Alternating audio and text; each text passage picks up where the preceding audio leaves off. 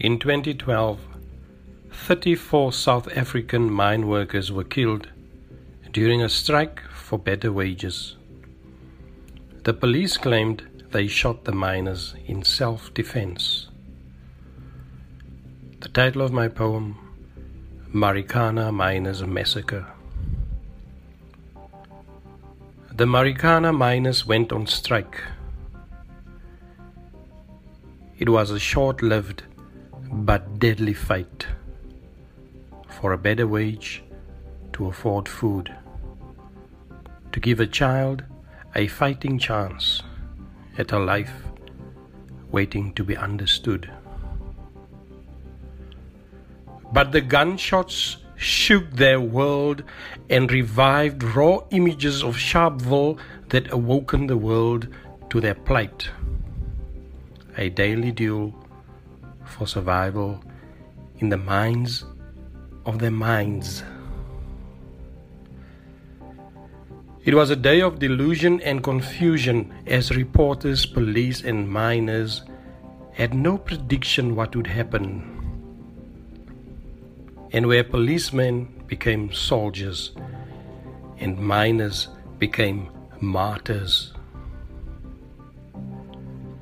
A grief stricken mother consoles a child in her arms. Mummy, why did they shoot Daddy? Why? Why did they kill him, Mummy? What does a widow say to such raw realities? Was it to keep profits high and wages low? Was it a message that black lives don't matter? Was it another case of black on black violence? Was it a fight for butter and bread? In the end, does it really matter?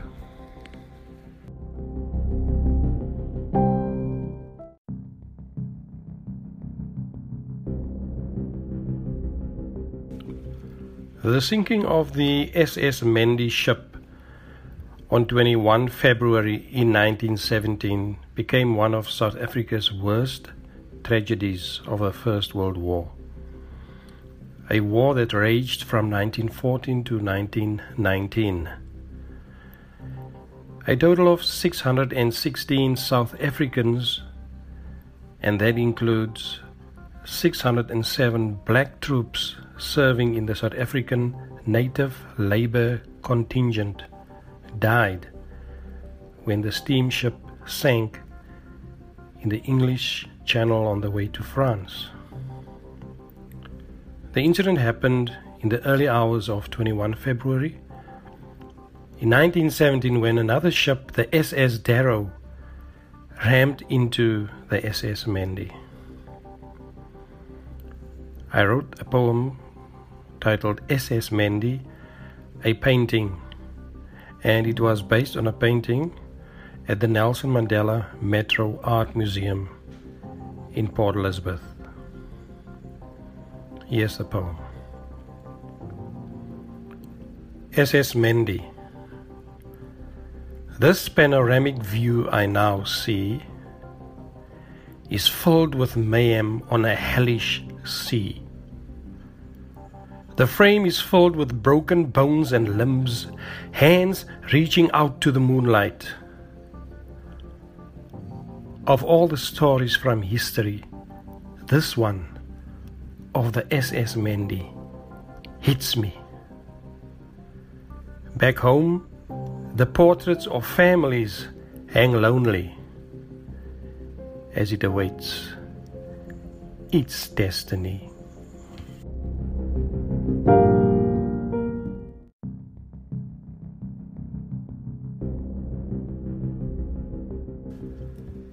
June 2018, US President Donald Trump was responsible for the heartless decree that turned vulnerable children into pawns in his immigration battle.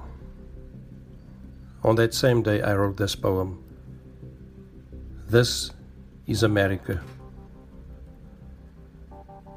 No Madonna in child painting can match the excruciating cry of a child separated from a parent.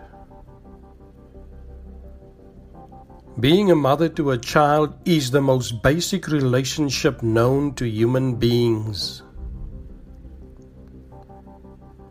It's an innate longing for belonging, birthed in the womb's warmth. It's the inside reaching out like a mother's tender touch, becoming love's life giving brush on a canvas called life. Suffer the little children and forbid them not. But what do we know? What do we know of life and love's austere and its lonely corners? Hardly spoken of.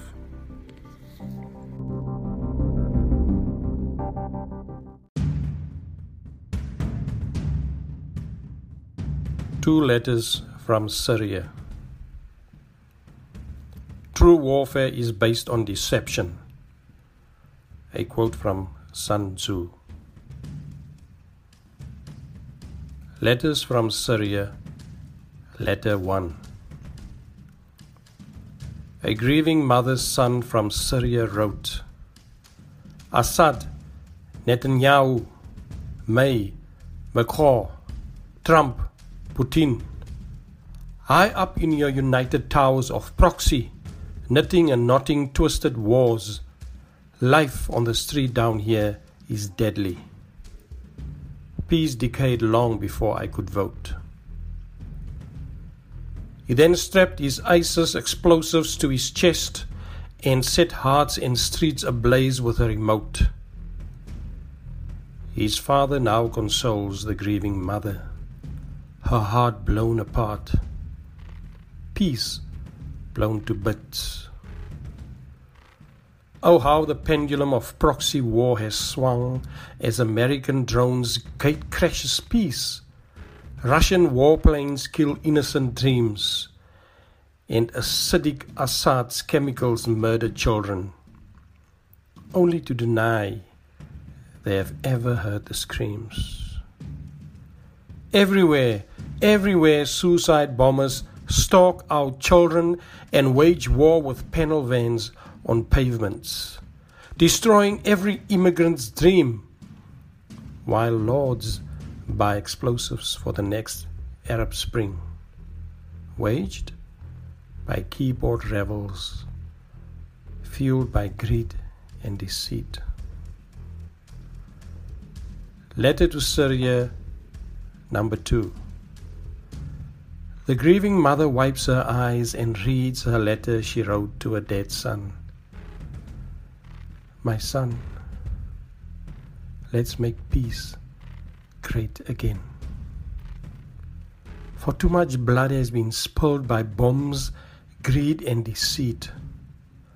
How long must the news reveal images of burning flesh and collapsed dreams? For drones and bombs doesn't understand soft landings. Unless we all refuse to remain silent and refuse to become violent, peace will never repair our broken hearts or wash away the tears and fears from Syria's battle destroyed streets.